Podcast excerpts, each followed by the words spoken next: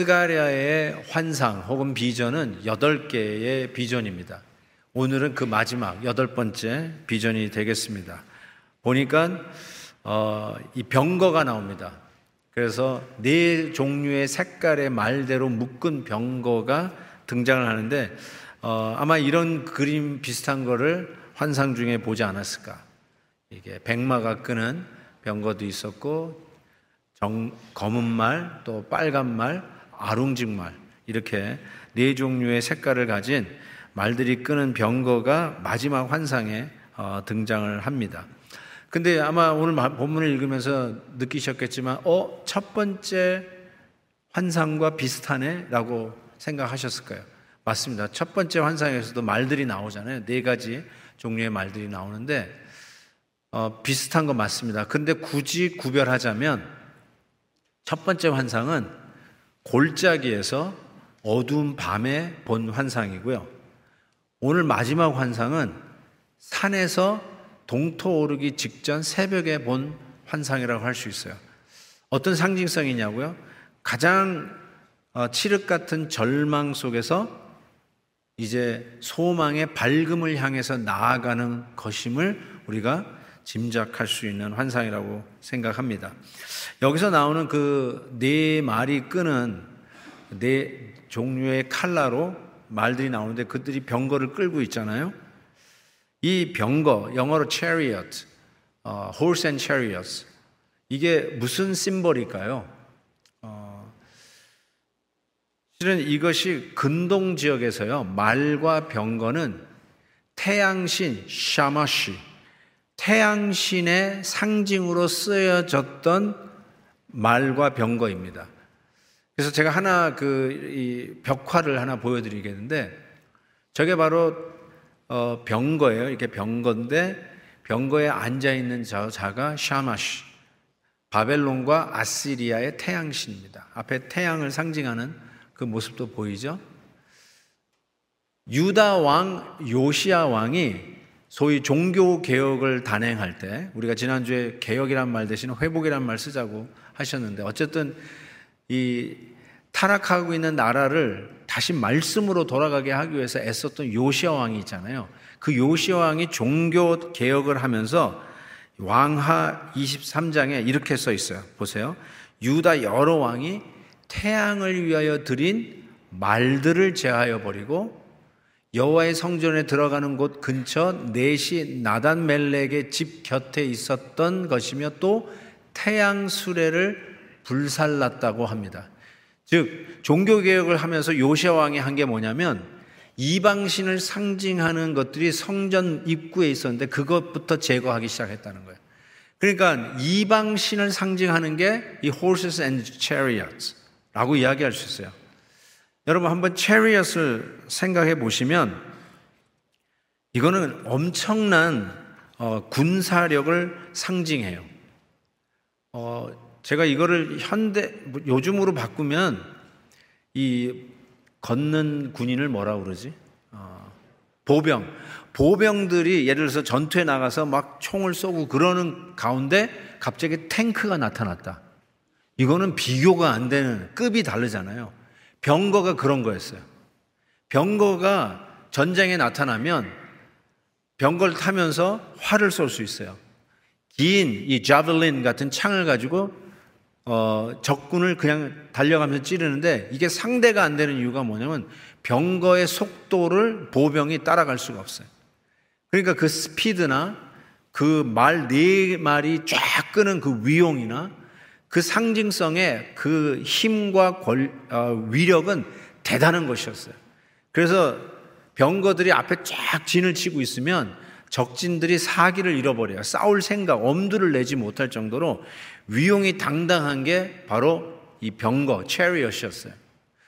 그런데 이것이 이방신의 상징으로 쓰였는데 성경에 보니까 하나님이 실은 이 병거를 타고 다니는 거룩한 용사 라고 표현하고 있어요. 시편 아, 이사야 66장에 보면 보십시오. 여호와께서 불을 둘러싸여 강림하시더니 그의 수레를 회오리바람 같으로다. 그가 혁혁한 위세로 노여움을 나타내시며 맹렬한 화염으로 책망하시리라. 실질적으로 가장 그 막강한 이 병거를 타고 다니는 자가 누구냐? 이방 태양신 샤마시가 타고 다니는 게 아니라 하나님이 타고 다닌다는 것을 성경은 이야기하고 있어요. 하박국에서는 이렇게 얘기해요.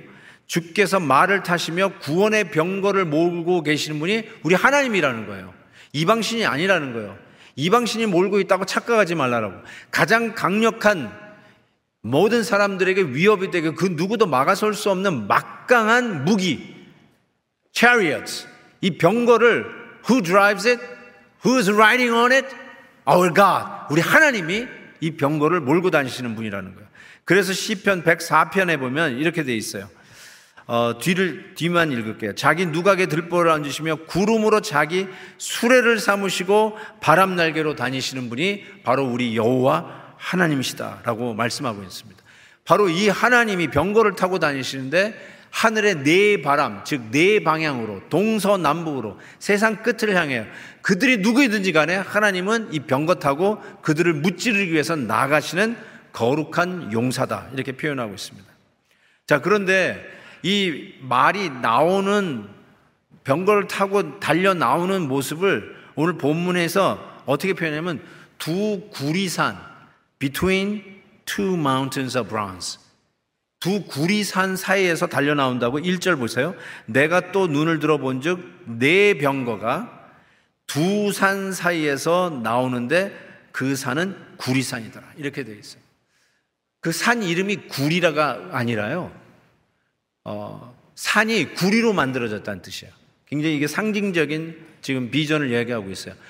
어, 구리는 bronze, 놋이에요 놋. 지지난주에 제가 날라다니는 두루마리 얘기를 했고 에바 속에 있는 여인에 대한 여섯 번째 죄송합니다. 일곱 번째 여, 죄송 여섯 번째 일곱 번째 환상에 대해서 얘기했는데 그 여섯 번째 환상 날아다니는 두루마리가 그냥 날아다니는 정도라고 표현하는 게 아니라 그게 사이즈를 얘기했어요. 그 희한하죠. 날아다니는 두루마리의 사이즈. 그런데 그 사이즈가 성전 주랑 사이즈하고 똑같다라고 얘기했어요. 그곳에서 재판하고 판결하는 성전 주랑 그 포르치, 포리코 바로 그곳에서 날아다니는 두루마리 그 사이즈하고 똑같다는 걸 얘기했어요. 그러니까 여기에 나오는 환상은 항상 성전을 염두에 두고 나오는 환상인 것을 우리가 미루어 짐작할 수 있습니다. 자, 그렇다면 이것도 성전을 염두에 두고 나오는 환상이라면 두 구리산은 성전에 무언가를 상징하고 있다는 것을 기대할 수 있어요. 뭘까요? 구리로 만든 두 산. 어, 솔로몬이 성전을 지을 때 기술자 하나를 두로라고 하는 나라에서 스카우트해서 데려옵니다. 그 사람의 이름이 히람입니다. 근데 이 히람이 기술자인데 무엇의 전문 기술자냐면 노 bronze is a special skill dealing with the bronze. 이 노을 다루는 특별한 어, 기술자였어요. 그가 데려와서 이 노세 관련된 모든 일을 하는데 이 히람이 성전을 지으면서 뭘 만드냐면 노스로 두 성전 기둥을 만들어요. 그게 어, 열왕기 상에 나와 있습니다. 보세요. 기둥을 이렇게 즉 노을 녹여 부어서 만들고 그리고 쭉 그 기둥에 대한 설명을 하고 21절에 이 두 기둥을 성전의 주랑 포리코 그 주랑 앞에 세우되 오른쪽 기둥에 세우고 야긴이라 하고 왼쪽 기둥에 세우고 보아스라고 합니다. 이 야긴은 하나님이 세우셨다라고 하는 히브리어고요. 보아스는 하나님이 어, 능력이다라고 하는 뜻으로 보았어요. 하나님이 세우신 하나님의 능력을 상징하는 노수로 만든 성전 두 기둥. 아, 노수로 만든 구리산은 성전의 두 기둥을 상징하는 것임을 의심할 필요가 없어요. 바로 하나님은 능력이시다. 하나님이 이 일을 하신다. 라고 하는 노수로 만든 두 기둥 사이에서 하나님이 막강한 이 chariot, 병거를 타고 질주를 하시는 거예요. 그걸 누구를 향해서? 당신의 백성들을 괴롭히고 있는 사방팔방의 적들을 향하여 동서남북으로 이 네 칼라의 이 적토마 같은 말을 다, 말이 끄는 병거가 위용 있게 권세 있게 그 누구도 감히 막아설 수 없는 힘과 능력으로 파죽지세의 그 힘을 가지고 사방팔방으로 좀 나가고 있는 환상을 본 겁니다. 그 당시 이 환상을 보는 그 당시 스가리아 선지자가 활동하던 당시의 성도들이 그 당시 백성들이 어떤 메시지를 얻었을까는 안 봐도 비디오 우리가 충분히 짐작할 수 있어요. 제가 아까 본문을 읽을 때 나간다는 말, 이, 이 병거가 나가잖아요. 사방으로 나가는데 이 나간다는 말 몇 번이나 썼는지 한번 염두에 두고 봉독하자고 그랬는데 몇 번 나왔습니까? 일곱 번 나와요. 일곱 번. 두 번, 세 번 쉬다가 마셨죠. 예. 일곱 번 나와요. 일곱 번이 성경에서는 완전수입니다. 하나님께서 병거를 타고 원수 마귀 우리들 당신의 백성들을 괴롭히는 사방팔방의 적들을 향해서 질주하며 진짜 그 누구도 그 병거 앞에 섰다가는 죽음이죠. 파죽지세의 그 권세를 가지고 나아가시는데 완전수로 나간다는 거예요. 그게 뭐예요? 완전 성, 완전 승리라는 뜻이죠.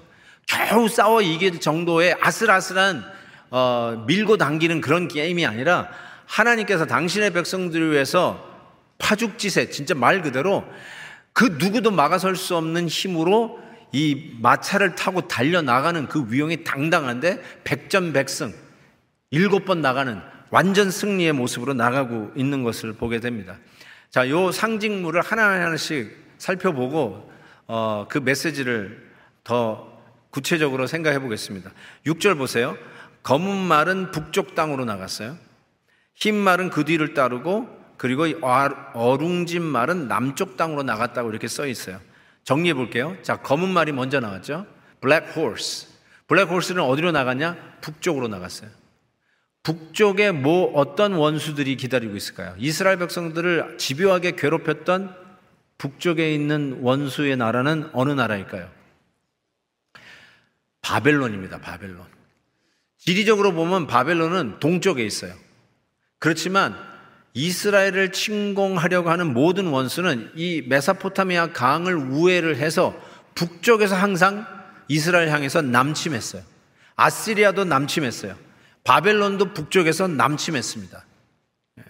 그래서 북쪽으로 검은 말이 나갔다는 것은 이스라엘의 가장 대표적인 원수 바벨론을 향해서 나갔다고 보는 것이 맞습니다. 두 번째는 흰말이 나와요. 흰말이 나오는데 다시 한번 6절로 가보면 흰말은 그 뒤를 따르고 이렇게 돼 있어요. 검은 말을 따라갔다는 말이에요. White horses follow after black horses. literally 맞아요. 제가 일부러 히브리어 원어도 써놨어요. 아히림이라 리암이라고 쓰는데요. 문자적으로 after them이라는 뜻이에요. after them. 그러니까 흰말은 검은 말 뒤를 따라갔다라고 하는데 조금 NIV 번역을 제가 신어요. The one with the white horses after them toward the west란 말을 집어넣었어요. 서쪽으로 갔다는 말을 넣었어요.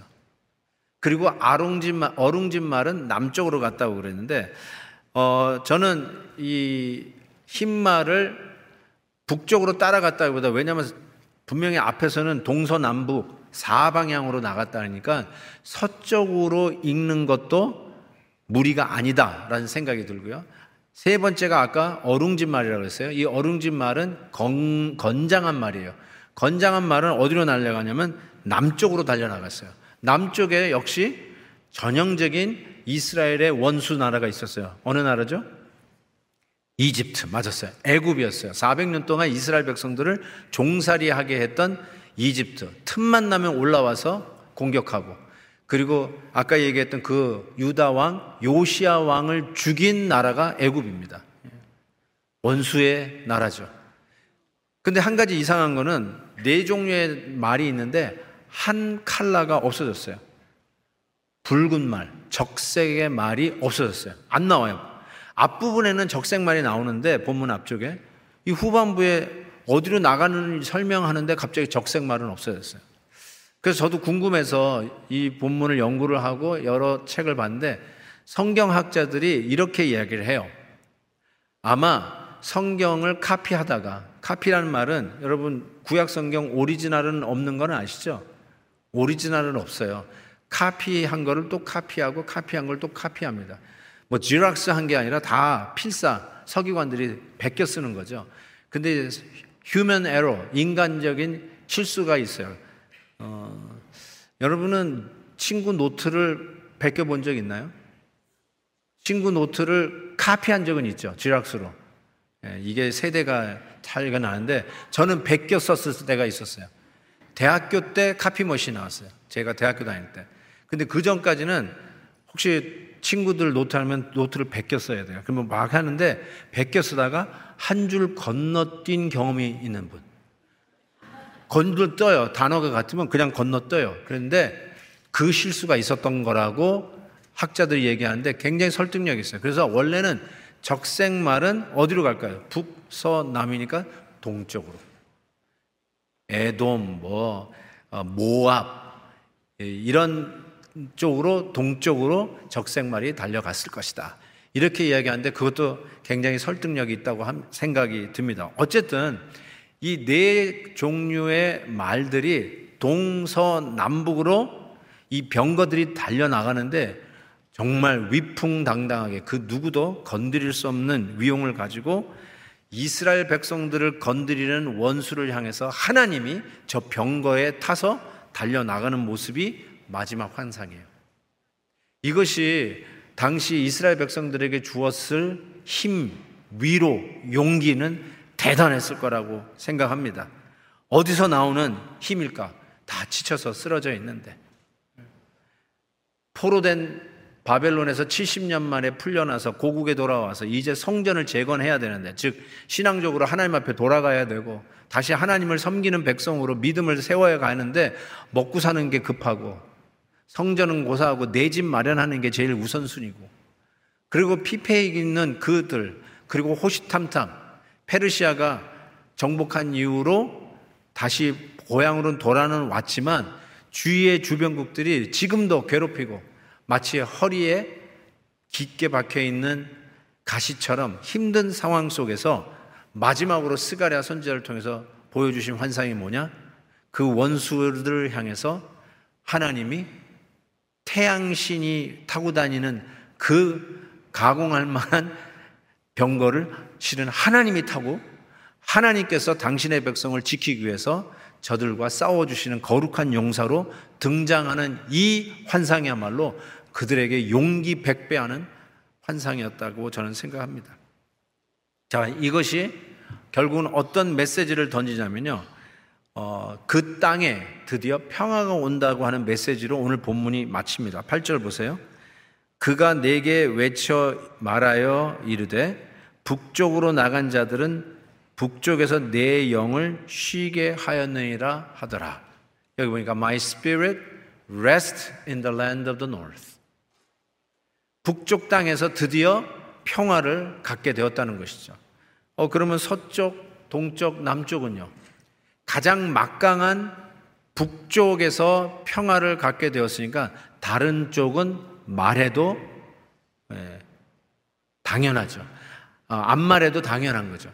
다른 쪽도 다 하나님께서 평화를 주신다고 하는 가장 강력한 바벨론이 정복되었기에 다른 쪽에 있는 적들도 하나님은 넉넉히 정복하고도 남음이 있다라고 하는 뜻이겠죠. 어디서부터 나오는 힘일까요?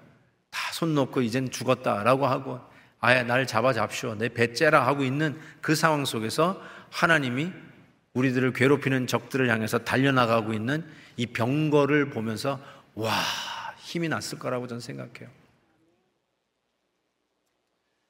그래서 다시 일어나서 하나님 앞에 돌아갑니다. return 하기 시작하는데 스가랴 선지자가 이 환상을 본 후 500년이 흘러갑니다.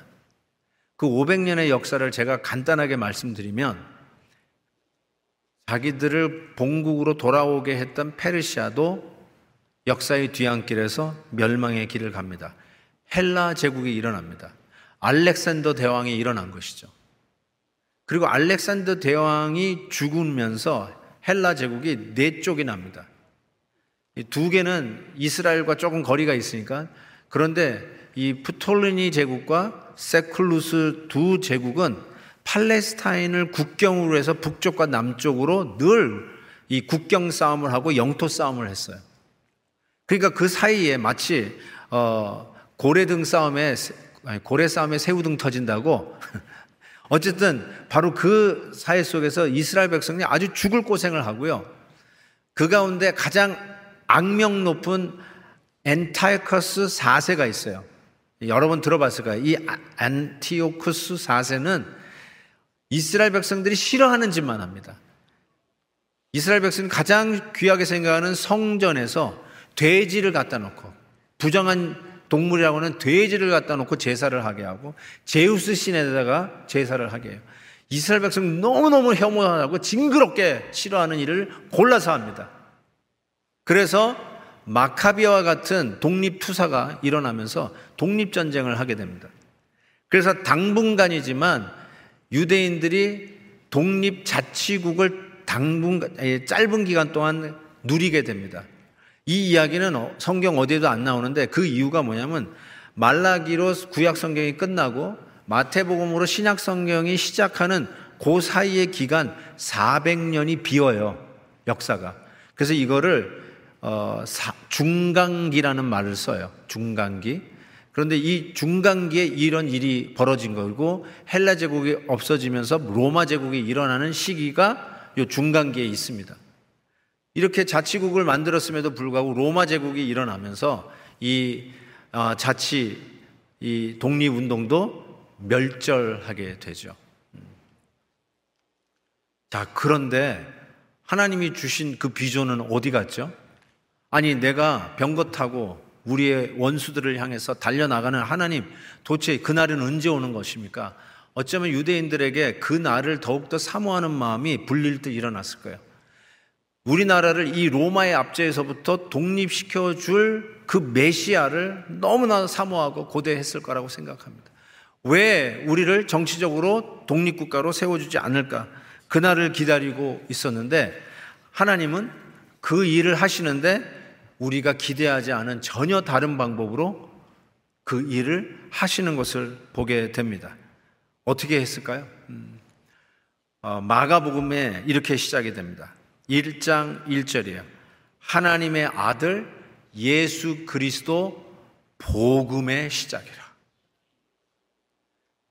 드디어 하나님께서 우리의 원수들을 무찌르는 예수 그리스도, 우리의 메시아, 우리의 구원자가 나타났는데 그 이야기를 하는데 이렇게 얘기해요.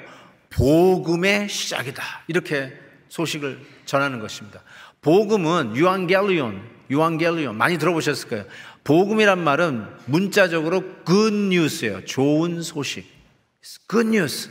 드디어 메시아가 왔다. 예수 그리스도가 그 스가랴의 비전에 따라서 우리들의 원수를 무찌르고 당신의 백성들을 구원하기 위해서 드디어 나타나셨다. 그 뉴스인데 이그 뉴스가 뭔가 이사야 52장에 보면 이렇게 돼 있어요.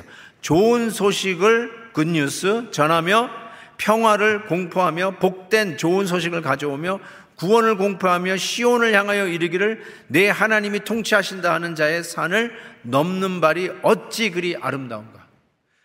즉 예수 그리스도께서 오신 것은 뭐 막강한 무기를 가지고 총칼을 들고 우리 식으로 얘기하면 아니면 제뜨기를 몰고 와서 아니면 핵을 가지고 와서 우리를 살리시는 그런 군사력으로 한 나라 이스라엘을 독립국가 만드시는 그런 식의 소극적인 기대보다 더 원대하고 크신 우주적인 구원을 위해서 우리의 메시아 예수 그리스도가 왔는데 그게 무엇이냐? 당신의 백성들을 어둠의 세력에서부터 구원해 내시겠다고 하는 아주 구체적인 좋은 소식, good news, 유앙겔리온.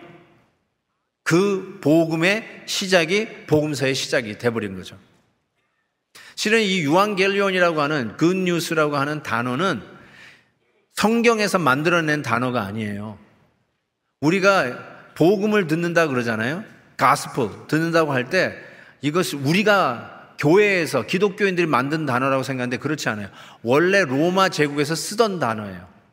로마 제국 예수님이 오셨을 때 이 단어가 이 유앙겔리온이라는 단어가 언제 쓰였냐면 왕자 next 황제가 태어났을 때 그리고 그 황제가 왕으로 등극했을 때 쓰는 말이 유앙겔리온이에요. 그러면서 백성들에게 알리는 거예요. 유앙겔리온 드디어 다음 왕이 태어났습니다. 유앙겔리온 그 왕이 드디어 황제로 등극했습니다. 유앙겔리온 그 왕이 등극한 지 5주년, 10주년, 20주년 됐습니다. 하면서 백성들에게 알리는 이 소식을 뭐라고 불렀냐? 유앙겔리온, same word. 그런데 마가복음에서 하나님의 아들 예수 그리스도의 복음의 시작이라고 얘기하는데 무슨 뜻이겠어요? 로마 세계에서 이 말을 들었던 어? 예수 그리스도의 복음? 아, 예수님이 왕으로 우리 가운데 오셨다. 태어나셨다. 그리고 그 예수님이 십자가와 부활을 통해서 왕중 왕으로 주 중의 중 King of Kings, Lord of Lords로 finally 등극하셨다. 그게 뭐예요? 유한겔리온 복음이라고 말씀하시는 거죠. 그래서 복음서에 보면 우리가 뭐 샤머니즘이라고 생각하면서 약간 좀 저급하게 생각하는 부분이 없지 않아 있는 그게 뭐냐면 귀신 쫓는 거예요. 뭐 우리가 무당입니까? 귀신 쫓게. 이런 분도 있는데 왜 성경에 보면 예수님께서 귀신을 쫓아요? 그게 뭘 의미하는 걸까요? 바로 예수 그리스도께서 오심으로 우리 안에 시작한 복음은 로마로부터 한 팔레스타인의 이스라엘한 나라를 독립국가로 세우는 수준이 아니라 로마 제국의 그림자 뒤에 숨어 있는 어둠의 세계, 악의 세계를 우리 주님께서 제거하시고 하나님의 나라, 빛의 나라를 세우시겠다고 하는 뜻이거든요. 어마어마한 우주적인 하나님의 나라를 세우는 복음의 시작이라는 거예요. 이 시대의 진정한 왕, 우리가 기다렸던 그 메시아는 이스라엘 독립국가를 세우기 위해서 오시는 왕이 아니라 그 수준이 아니라 로마 제국 뒤에 숨어 있는 어둠의 세력들을 몰아내고 귀신아 물러가라. 귀신 쫓아내고 하나님의 나라 Finally the kingdom is near. Kingdom has arrived. 하나님의 나라가 우리 가운데 도래했다함을 선포하는 상징적이고 그리고 가시적인 메시지로 우리 예수님이 귀신을 쫓아내는 모습이 복음서에 가득 차 있는 거죠. 그래서 제자들이 나가서 전도할 때도 예수님께서 전도 보고를 할 때 뭐라고 그랬어요? 나도 안다. 사탄이 번개와 같이 하늘에서 떨어지는 걸 내가 봤다. 전도할 때, 예수 그리스도의 복음을 전할 때 어둠의 상징인 사탄이 물러나고 떨어지는 것을 내가 보았다고 예수님이 설명하는 이유가 거기에 있습니다. 예수 그리스도의 죽음과 부활 안에서 예수님은 사탄과 그 어둠의 세력과 최후의 원수라고 얘기하는 사망 역시 한 방에 날려버립니다. 이게 바로 하나님이 병거를 타고 우리의 원수, 어둠의 세력들, 사탄, 죽음, 사망을 향해서 달려 나오고 있는 바로 그 환상의 메시지라는 것입니다. 하나님의 병거가 이게 나오는 모습을 아, 정말 저는 이걸 영화로 만들어 보고 싶은 생각이 자꾸 드는데요. 한번 생각해 보세요. 그 네 마리 끄는 병거, 그것도 또 하나 또 하나 있는데 그것이 한번 쫙 줄을 서 있다고 생각해 보세요. 그거 보기만 해도 숨이 막힐 거예요. 와, 저게 우리에게 왔다가는 우리는 완전히 초박살 나겠다. 아마 그렇게 느껴질 거예요. 그런데 그 병거가 어, 질주를 해서 달려오는 거예요. 막 달려오는 거예요. 팍팍팍팍 하고 그 다음에 뭐 우리 같은 이렇게 평판한 도로였겠어요.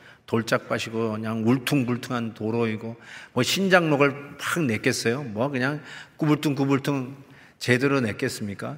그러면서 별로 신통치 않은 길인데 이 마차들이 막 달려가는 거 한번 생각해 보세요. 지진이 나는 소리였을 거예요. 어, 굉음이 나고 정신을 차릴 수 없는 어마어마한 그리고 보면 막 먼지와 함께 그냥 우당탕탕 그런 소리와 함께 달려오는 것은 정말 가공할 만했을 것 같아요. 그러면서 달려오는데 이 달려오는 게 바로 우리 원수들을 하나님이 무찌르기 위해서 달려오는 환상이잖아요. 이거를 신약적인 용어로 이렇게 바꿀 수 있어요. 골로새 2장 15절에 보니까 통치자들과 권세들을 무력화하여 드러내어 구경거리로 삼으시고 십자가로 그들을 이기셨느니라. 최첨단의 무기로 통치자들, 권세자들을 무력화한 게 아니라 지극히 연약해 보이는 십자가로 저들이 자랑하는 통치자들과 권력자들의 무기를 구경거리로 만들어버리고 십자가로 정복하시는 모습을 이 하나님이 병거 타고 적들을 무찌르는 모습을 이렇게 신약에서는 표현하고 있는 거죠. 그리고 고린도 후서에서는 이렇게 얘기해요. 항상 우리를 그리스도 안에서 이기게 하신대요. 당신의 백성들을 위해서 싸우시는 이 하나님의 병거를 보면서 신약에서는 우리가 그리스도 안에서 이기게 하신다. 어떻게 이기냐면 그리스도를 아는 냄새를 나타내시는 하나님께 감사하노라. 칼을 번뜩이는 칼을 들고 원수의 목을 치는 모습이 아니라 믿음의 향기, 하나님을 믿는 이 당당 이 당당한 예수 그리스도를 믿는 향기로 그리스도 안에서 우리를 이기게 하시는 것으로 신약에서는 설명하고 있습니다. 우리를 위협하고 있는 적들이 얼마나 많이 있습니까? 요즘 우리를 위협하는 적들을 뭐 헬라 제국이라 하겠습니까? 로마 제국이라 하겠습니까? 어쩌면 더 교활하고 더 음산하고 더 커닝하고 교활한 우리들의 원수들이 우리 발밑까지 다가와 있지 않습니까?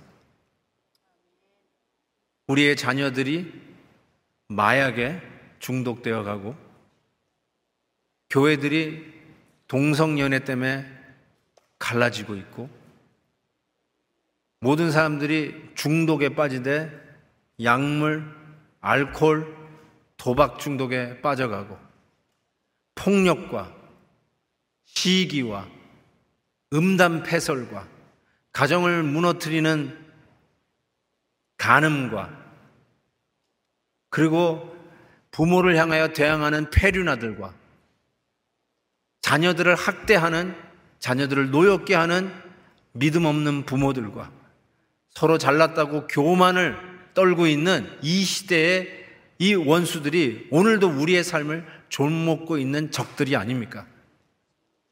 가정을 파괴하고 내 건강을 파괴하고 우리의 다음 세대들의 소망을 파괴하고 있는 이, 이 시대에 정말 사방팔방 아무리 돌아봐도 우구는 없고 아구는 없고 정만 있는 이 시대에 어찌할까 하는 신앙인들의 안타까운 기도 속에 하늘을 바라다 봤는데 오늘 하나님께서 우리에게 보여주시는 메시지가 스가랴가 봤던 여덟 번째 이 비전을 통해서 내가 그 원수들을 향해서 동서남북으로 깔려 있는 그 원수를 향해서 가장 가공할 만한 무기, 하나님의 병거를 타고 내가 그들을 향해서 노도 질주하면서 그들을 무찌르기 위해서 최선을 다해서 달려가겠다. 그들을 내 발 앞에 무릎 꿇릴 때까지 너희를 위하여 싸우겠다라고 하는 이 메시지를 보여주고 계시는 거예요. By the way 오늘이 아버지의 날이에요. Happy Father's Day. 이 말도 안 했네요. 아버지들 Happy Father's Day. 어제 우리 애들이 집에 왔더라고요. 그래서 왜 왔냐 그랬더니 오늘이 이제 Father's Day니까 왔다는 거예요. 어, 그렇구나. 그러면서 실은 저도 오늘 저녁을 먹습니다. 제가 처음으로 이 Father's Day 애들이 밥을 사주겠다고 하는 첫날입니다. 그래서 어쨌든 저녁을 어디서 먹을지 안 가르쳐 줍니다. 그러면서 아빠 Happy Father's Day 하면서 저를 이렇게 격려를 하는데 저는 우리 아버지가 생각이 나는 거예요. 음. 우리 아버지가 그렇게 보고 싶어요. 늘 목회 제가 누구랑 목회 상담을 하겠습니까? 예. 우리 아버지 장로님이신데 어, 늘 기도해 주시고 늘 이렇게 지혜를 주시고 늘 어, 버티는 산과 같아가지고 든든하셨던 우리 아버지세요. 우리 베델 뉴스에도 우리 아버지 생각하면서 음, 불가능이 없는 우리 아버지였잖아요. 저도 그랬어요. 불가능이 없는 우리 아버지. 우리 자녀들 다 끌고 미국에 이민 오신 우리 아버지. 아이스크림 가게, 세탁소, 흑인가에서 권총강도 두 번 만나시고 그러면서 우리를 키워주셨던 그 아버지가 자꾸 생각이 나는 거예요. 그러면서 아버지가 우리 집에, 우리 자녀들이 지금 우리 집에 와가지고 막 아버지 날 기념한다고 그러는데 우리 아버지가 마지막으로 우리 집에 오신 날이 있어요.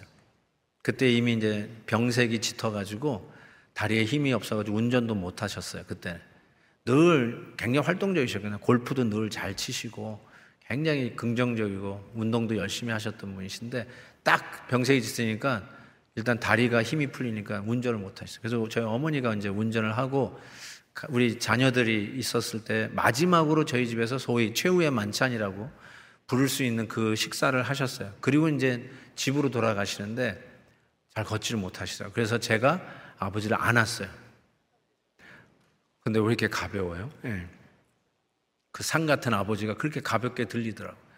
그래서 아버지를 안고 어, 길에 주차되어 있는 그 어, 차에 이제 모셔다 드린다고 이제 밖으로 나갔어요. 우리 아버님은 제 목을 안고 이렇게 저에게 하는데 그 차 문을 열고 이제 앞에 앉혀드리고 이렇게 시펠트를 이렇게 해드리면데 그때 아버지가 저한테 이런 얘기를 하시더라고요. 김 목사, 이게 마지막인 것 같아. 딱 그러시더라고요. 그러면서 쭉 눈물을 흘리세요. 우리 아버님 장로님이세요. 어, 예수 그리스도를 잘 믿으셨어요. 예, 천국 가는 소망도 분명히 뚜렷했어요. 그런데 이렇게 마지막인 것 같아 하고 눈물을 쫙 흘리시더라고요. 저희가 임종 예배도 많이 제가 집도를 하지만 어, 마지막이 되면요 알, 알아요. 본인이 알아요. 아 이게 마지막이구나. 그리고 그 아버지의 짐작은 맞았어요. 아버지는 다시는 우리 집에 못 오셨어요. 그리고 어, 입원을 하시고 6개월 동안 투병하시고는 천국에 가셨는데 제가 알알죠. 제가 목사인데 왜 모르겠어요. 아, 원수들 중에 가장 마지막 최후의 원수는 사망이잖아요. 우리 아버지가 사망 앞에 있는 거를 그분이 아셨어요. 마지막인 것 같아. 저와 여러분도 그 마지막 원수 앞에 훗날 습니다. 지금은 건강해서 이 자리에 나와 있지만 반드시 그 자리에 섭니다. 누구도 도와주지 않아요. 그 사망 앞에 딱 씁니다. 여러분도 알 거예요. 그 순간이 되면. 근데 눈물을 쫙 흘리시는데 제가 happen to be a pastor. 그죠? 제가 목사 아니에요. 아들이지만. 그래서 아버지한테 이렇게 얘기했어요. 아버지, 우리는 넉넉히 이기는 자예요. We are more than conquerors. 여러분을 괴롭히는 적이 뭡니까? 질병입니까? 사업입니까? 깨어진 인간관계입니까? 최후의 적은요, 사망이에요. 죽음 앞에 서는 거예요. 어떤 어려움이 있어도요, 사망 앞에 쓰는 것만큼 큰 거는 없어요. 근데 사망 앞에 섰는데 우리 성도들에게 약속된 거는 우리 하나님 나라 아니겠어요? 우리를 어둠의 세계에서 구원해 내신다고 하는 유앙겔리온 왕중왕이 오셔서 우리를 죽음의 세계에서 생명의 세계로 옮기시는 구원을 약속해 주셨잖아요. 바로 그 일을 위해서 우리에게 죽음이 있다 할지라도 사망 앞에 있다 할지라도 하나님께서 그 최후의 원수 그 죽음을 향해서 병거를 타고 전력 질주해가지고 감히 죽음이 내 백성을 위협하다니 하고 죽음도 한 방에 날려보내시는 부활하신 예수 그리스도 왕중 왕께서 우리를 향해서 달려오시는 환상이 오늘 스가랴가 마지막으로 보는 환상 아닙니까? 그래서 우리는 승리의 계가를 부르면서 영화 배우들이 걷는 레드 카펫은 못 걷더라도 우리는 분명히 승리의 카펫을 받고 우리 하나님 앞에 면류관 받는 그 자를 향하여 당당하게 믿음의 길을 활보하는 자가 될 줄 믿습니다.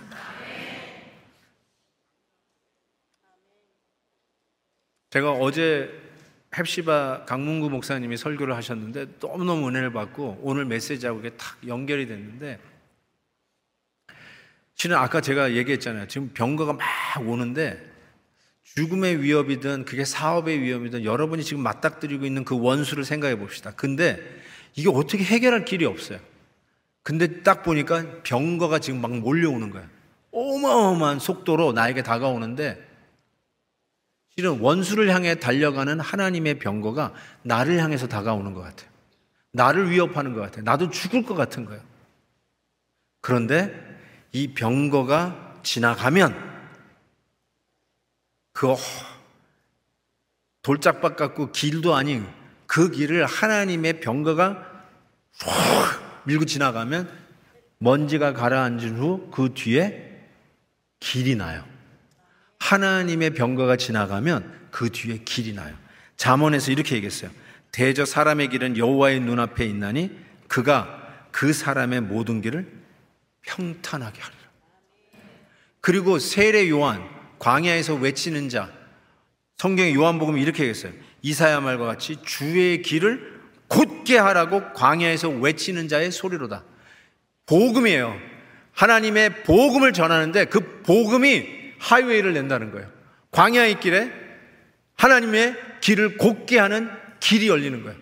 그래서 죽음을 맞닥뜨리는 그 상황 속에서 하나님의 병거가 나를 치기 위해서 달려오는 것 같은 위험과 공, 공포가 있다 할지라도 그 하나님의 병거가 지나가고 나면 그 뒤에 하이웨이가 열립니다. 저는 이게 너무너무나 큰 위로가 됐어요. 여러분이 죽음 앞에 서서 병원에서 천장 외에는 볼 것이 없는 다른 옵션이 없는 상황에 있을 수도 있어요. 의사가 할 거 다 했습니다. 라고 하는 말을 듣고 더 이상 다른 길이 없는 그 상황에도 처할 수가 있어요. 그리고 우리 아버지처럼 느낌으로 이게 마지막인 것 같아. 아는 순간이 있어요. 더 이상 다른 게 없어요. 그때 하나님의 병거가 달려오는 것 같은 느낌이 드실 거예요.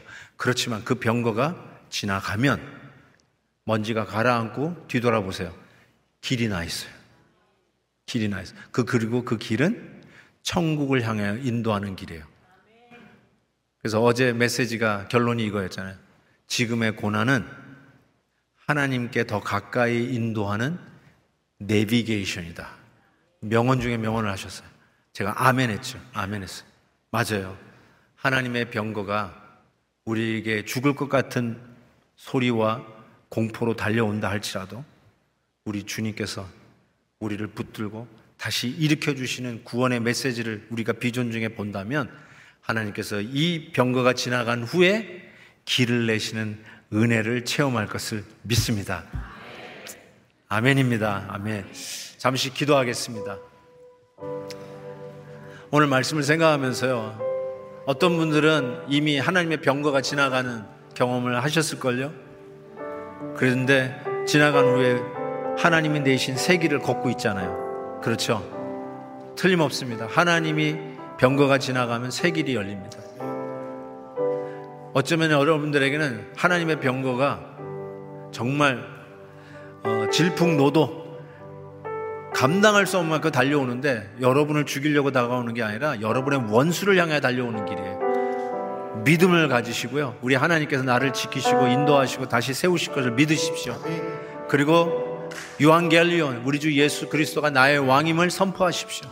그리고 십자가로 그리스도 안에서 우리는 모든 것을 이기고 그리고 we are more than conqueror 겨우 간신히 이기는 자가 아니라 넉넉히 이기는 자인 것을 믿습니다. 담대하게 오늘 기도하면서 하나님 나의 원수를 이기고 하나님의 이 체리엇이 지나간 이후에 세기를 여시는 그 세기를 믿음으로 걷는 자 되게 해 주시옵소서. 우리 다 같이 합심해서 기도하겠습니다. 하나님 아버지 믿습니다. 하나님의 우리의 삶 속에 아버지 하나님이 어렵고 때로는 태산과 같고 때로는 한없이 빠지는 늪과 같은 장애물들이 우리 앞에 있다 할지라도 우리 주 예수 그리스도 우리 주님이 타고 있는 이 마차에는 이 체위엇에는 병거가 지나간 후에는 계간을 부르며 걸어가는 새 길을 여시는 하나님을 믿습니다. 하나님 도와주시옵소서. 주님과 함께 이겨가게 하여 주옵소서. 승리하게 하여 주옵소서. 약속을 붙들고 일어나게 하여 주옵소서. 주님이 함께 하여 주시옵시고 주님이 원하시는 일들 아버지는 담대하게 붙잡고 가는 자들 되게 하여 주옵소서. 주님만이 나의 능력이십니다. 주님만이 나의 평강이십니다. 주님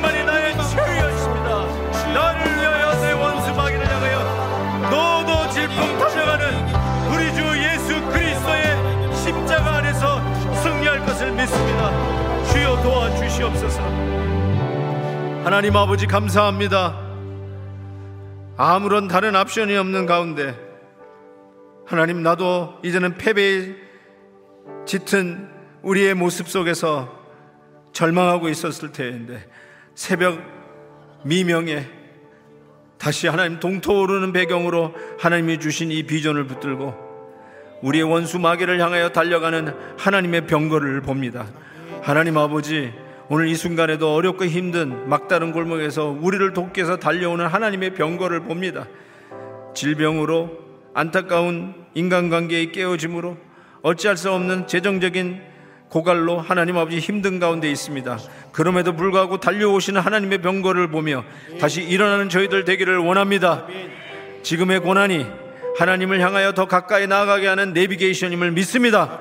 주여 오늘도 말씀으로 일어나게 하시고 시온의 대로를 걷는 하나님의 병거가 지나간 후에 새 길을 펼치신 그 길을 믿음으로 걸어가는 저희들 되게 하여 주시옵소서. 예수 그리스도의 이름으로 기도하옵나이다. 아멘.